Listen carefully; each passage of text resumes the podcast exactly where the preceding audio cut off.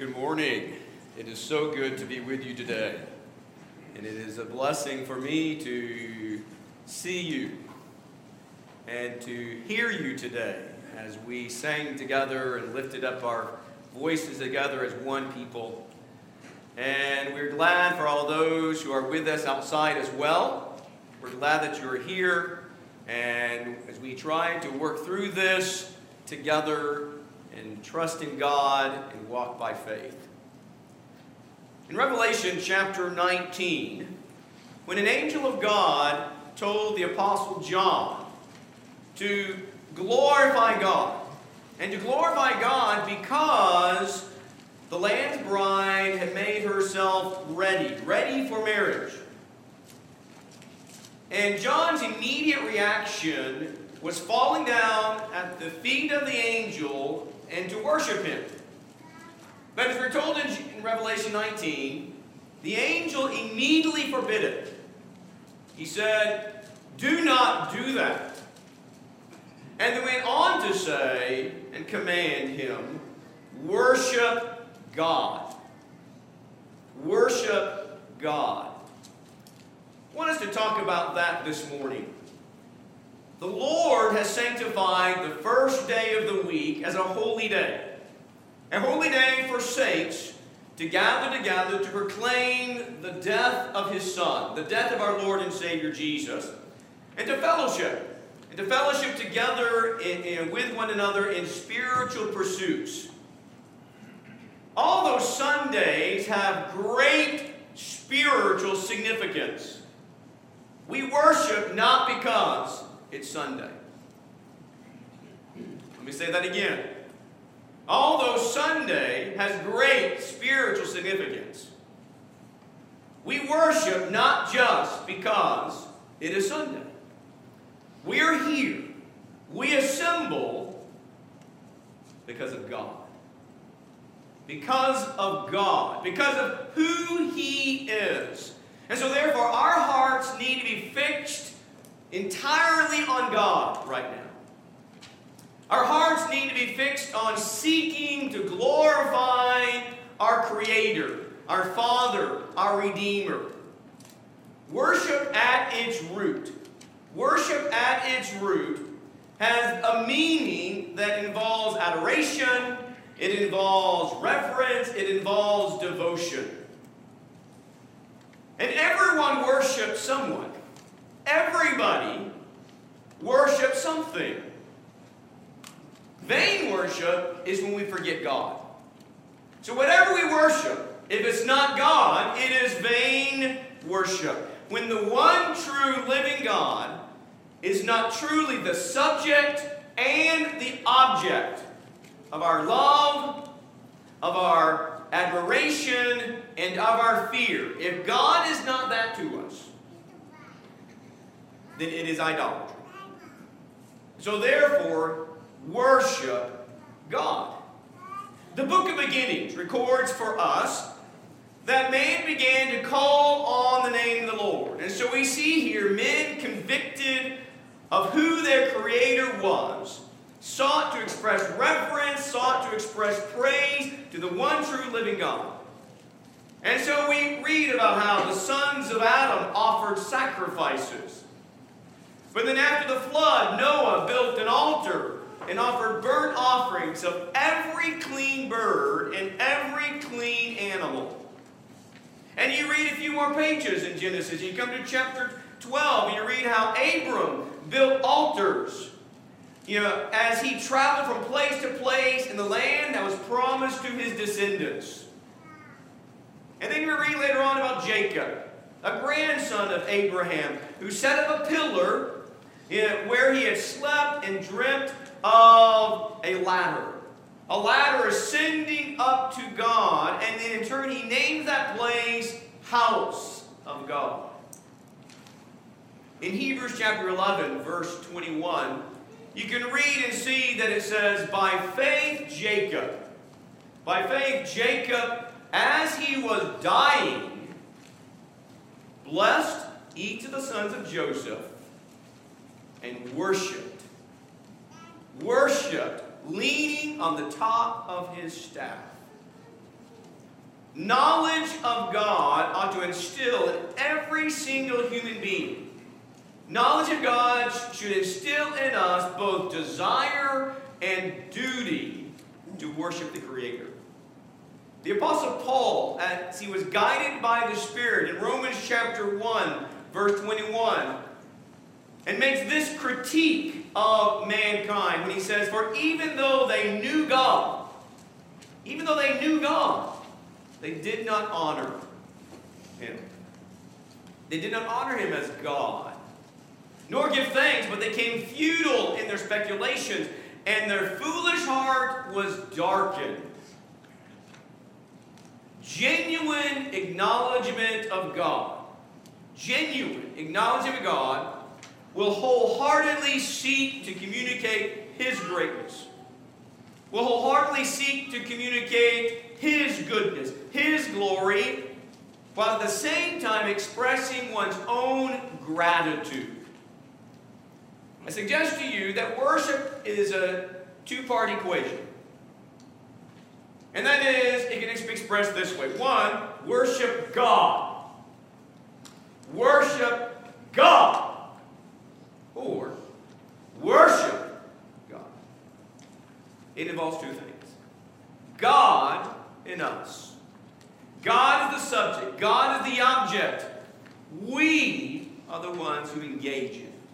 We are the ones who are to be actively placing ourselves in a situation, in, in a mindset to express our adoration, our admiration, our reverence, our devotion, everything to God. When men exchange and compromise God's truth, when we make compromises about God, what ends up happening is, is that we end up worshiping whatever else we admire and whatever, whatever else we adore more. And in turn, what that is, is idolatry. It, it becomes idols which we make of ourselves, and it doesn't have to be in the form of a statue. And so, therefore, the angel, back in Revelation chapter 9, as he stops John from worshiping him, because he is not to be the object of anybody's worship, commands John the apostle, worship God. Worship the true and living one, the creator of the universe. And so, therefore, we need to make sure ourselves that we are putting and keeping God in his rightful place in our worship. We're the ones have to make sure that we're doing that. No one else can do it for us. We have to make sure that we are worshiping God as we ought. I want to read through a number of examples where we see God being worshiped, God being glorified. And so we're going to read through some passages in the Bible, starting in Exodus, Exodus chapter 15, as we look here and find Moses and Israel singing to the Lord Almighty because he has triumphed gloriously. And so this is after they have been delivered from their enemies as God brought them through the walls of the great Red Sea. And the Egyptian army drowned afterwards. And so then Moses and the sons of Israel sang this song to the Lord and said, I will sing to the Lord. I will sing to the Lord, for he is highly, he is highly exalted. The horse and its rider he is hurled into the sea. The Lord is my strength and song. And he has become my salvation. This is my God. And I will praise him, my Father's God, and I will extol him. The Lord is a warrior, the Lord is his name. Like those Israelites of old, the people whom God delivered with his own hands from the Egyptians through bringing them across or through the Red Sea, we too need to acknowledge that God is majestic in power.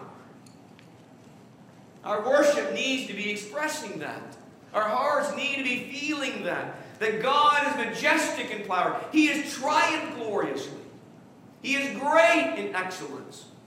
Strength and salvation are in God. But not only are they in God, they are from God. Note how, how they personalize this worship, this praise of God. As you look particularly in verse 2, when he says, The Lord is my strength. The Lord is my salvation. He is my God. When we worship, we need to be thinking that. We need to be knowing that and expressing that. What's sad when you read the, entire chapter of Exodus 15 is that three days later now, and so they, they, have, they have praised God in this beautiful song. After experiencing victory at God's hand, three days later, they lost sight of God. They lost their focus. They lost their vision. All because travel conditions became more difficult. They forgot who God was. And then you turn over to Exodus chapter 20. You come to Mount Sinai there as the law is being given and God is speaking to the people through Moses. And you know what he says at the very beginning of those Ten Commandments.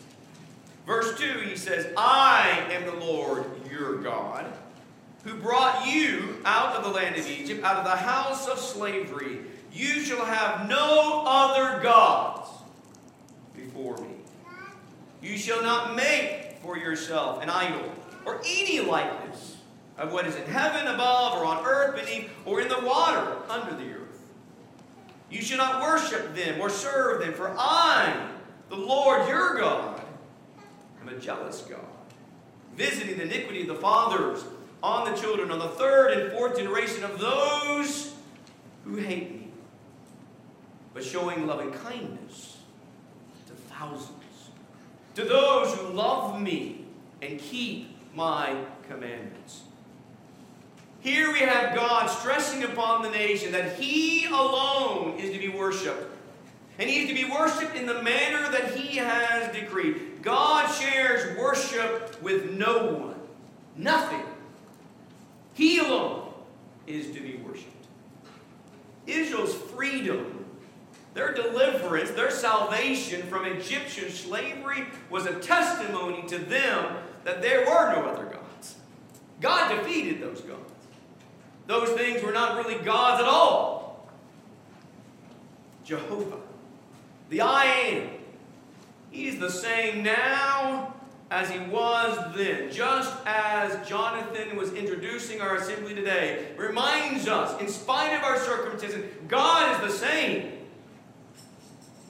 As time continues, there will always be things that will rattle us and shake us and test us. God is the same. And so the same God that spoke on Mount Sinai said, I am God, you shall have no other God, is still that God. His nature does not change. He is still the one who delivers from the house of slavery.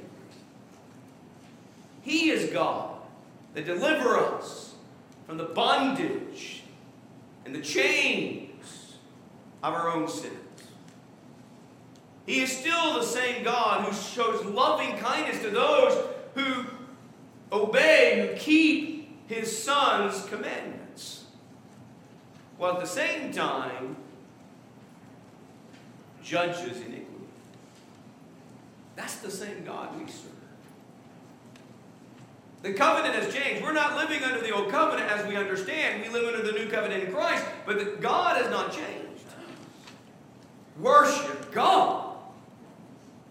In Isaiah chapter 6, Isaiah chapter 6, as you go and very quickly glance at the occasion when the prophet is called by God into service to prophesy the message to God's people. A message of hope, but also a message of judgment. And you have a, a beautiful vision depicted here and, and recorded for us to consider. As you begin reading in the sixth chapter of Isaiah, verse 1, in the year of King Uzziah's death, I, that is Isaiah, saw the Lord Isaiah saw the Lord sitting on a throne, lofty and exalted, and with the train of his robe filling the temple. seraphim stood above him, each having six wings. With two, he covered his face. With two, covered his feet. With two, he flew. And one called out to another and said, Holy, holy, holy is the Lord of hosts. The whole earth is full of his glory. And the foundations of the threshold trembled at the voice of him who called out, while the temple was filling with smoke. Then I said, Woe is me! Woe is me, for I am ruined. Because I am a man of unclean lips, and I live among a people of un- unclean lips, for my eyes have seen the King, the Lord of hosts. Isaiah was shaken up. Isaiah was shaken up by what he saw, by what he was allowed to see in this vision of God sitting on an exalted throne in heaven. It shook him. It shook him so much that he looked in the mirror and he saw his true unholiness, his unworthiness, his uncleanness. The Father Son fellowship, which the Almighty Eternal One desires to have with us and makes possible for you and I to have with Him. That Father Son relationship is not to be equated with earthly Father Son. It is not the same. It is so much above us. It's so much more than that. It's so much greater than that. And Isaiah understood the, the significance of seeing God in heaven on the throne, and it shook him. I am ruined, he felt like. And yet, what is shown us is here heavenly beings surrounding God's throne. What do they do? They're acknowledging God's exalted nature. They're acknowledging God's glory, God's greatness, and they're doing that how? They're doing it with their words and they're doing it with their bodily expressions. The seraphim, as they praised God by saying, Holy, holy, holy rose, at the same time covered their eyes and covered their feet. We need to remember who God is and the kind of God that we worship. Worship is not about bringing God down to our level. That is not what worship is about. Worship is all about lifting up God in our hearts, lifting up God in our minds, in our words. Why? Because He is the most holy one. He is the holiest of holy one, and yet He's mindful. He's mindful of you. He's mindful of me. And he provides a way, like he did for Isaiah, when the angel came with a burning coal and touched those unclean lips and said, Your iniquity is taken away. Your sin is forgiven. God does the same thing for us through Jesus Christ. This holiest of holy one. Mindful of us, providing a way for our sins to be cleansed and our sin to be forgiven. But don't forget where he is. Don't forget who he is. In Daniel chapter, chapter 7, we have Daniel describing to us the Ancient of Days. And here he is ruling from a fiery throne as Daniel was shown the rise and fall of future kingdoms and kings on earth. Verse 9, it says, I kept looking until thrones were set up, and the Ancient of Days took his seat. That's Jehovah. That's God. The Ancient of Days took his seat. His vesture was like white snow, and the hair of his head like pure wool. His throne was ablaze with flames, and its wheels were burning fire. A river of fire was flowing and coming out from beneath him, and thousands upon thousands were attending to him. Myriads and myriads were standing before him.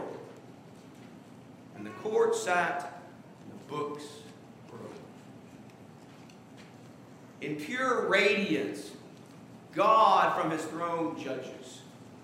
And all of the thrones pale in comparison to the throne of the Ancient One, the Ancient of Days here.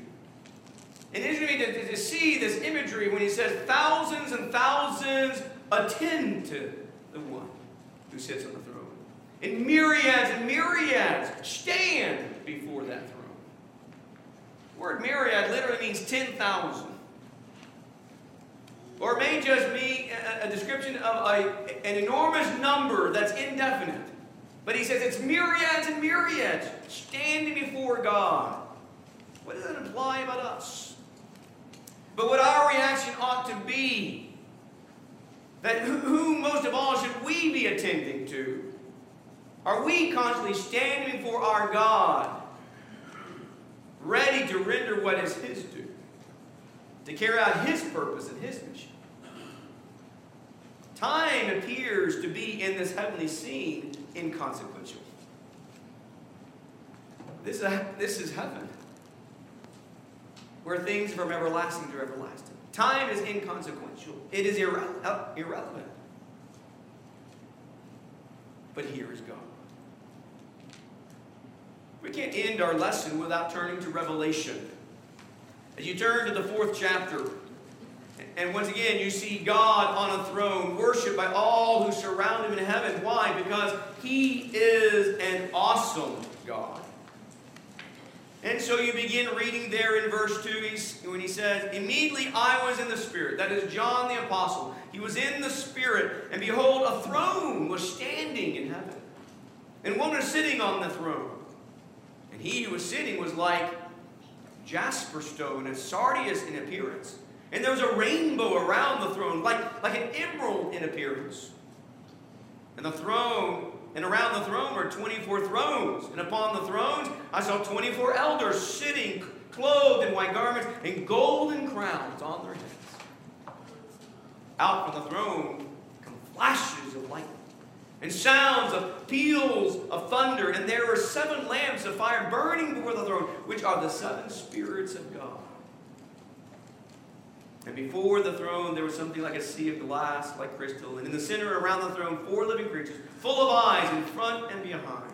Verse 8 And the four living creatures, each one of them having six wings, and are full of eyes around them, and day and night they do not cease to say, Holy, holy, is the Lord God the Almighty, who was and who is and who is to come. And when the living creatures give glory and honor, they and thank him who sits on the throne, to him who lives forever.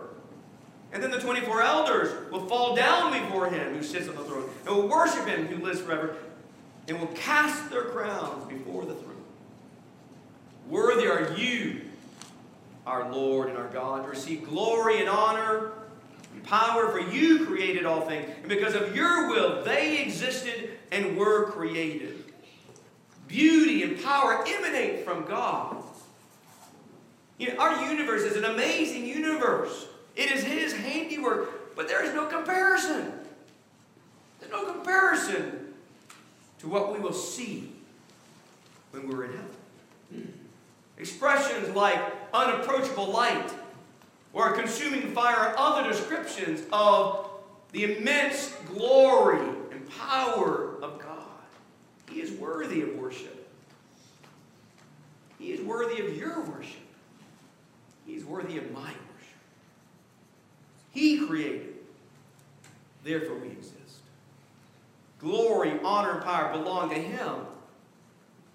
So do we fall down before Him like we should?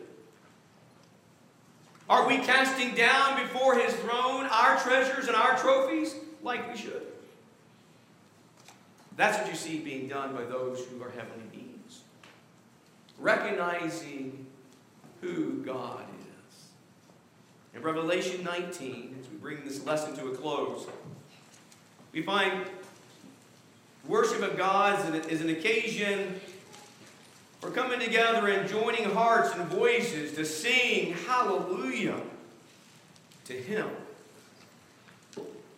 In verse 1, after these things, I heard something like a loud voice of a great multitude in heaven saying, Hallelujah.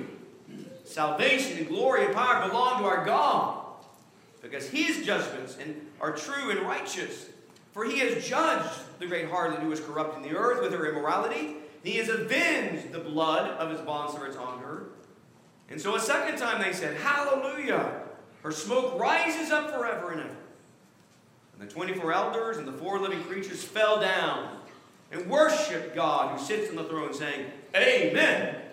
Hallelujah! And a voice came from the throne saying, Give praise. Give praise to our God, all you his bondservants, you who fear him, the small and the great. And then I heard something like the voice of a great multitude, and like the sound of many waters, and like the sound of mighty peals of thunder, saying, Hallelujah! For the Lord our God, the Almighty, reigns. God is just. And he is just when he executes in his time judgments against sin and against evil. God is righteous and just and true in all that he does. But with that same power, he avenges his bondservants on behalf of their salvation. And so, therefore, the command is praise God.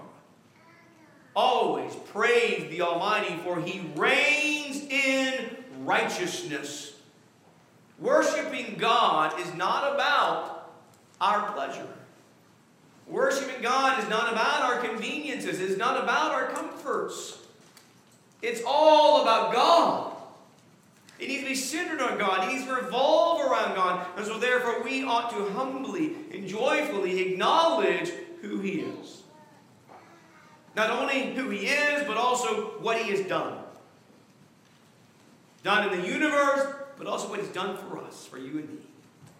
And we also need to ask what He has said that pleases Him. A believer who recognizes, like Isaiah, how spiritually bankrupt he is when he comes before the most holy God of the universe. When a believer truly sees himself in the light of God, genuinely, honestly, and openly will simply ask, What must I do to be saved? And whatever God says, He'll do it. He'll do it. Why? Because He is God. If you're here today and you're not a Christian, and your sin is separating you from God right now, if you stay in that condition, you'll be lost eternally. But God provided a way that we can be cleansed, that we can be washed of our sins, and come into fellowship with Him and join the heavenly host one day to praise Him in all His glory and power. We can assist you any way this morning to call upon the Lord in obedience, being buried within baptism, or to, as a child of God, to return to Him, to seek His grace and His mercy by confessing sin and praying to Him. We assist you any way this morning. We invite you, encourage you. Please come now. Always stand and sing the invitation song.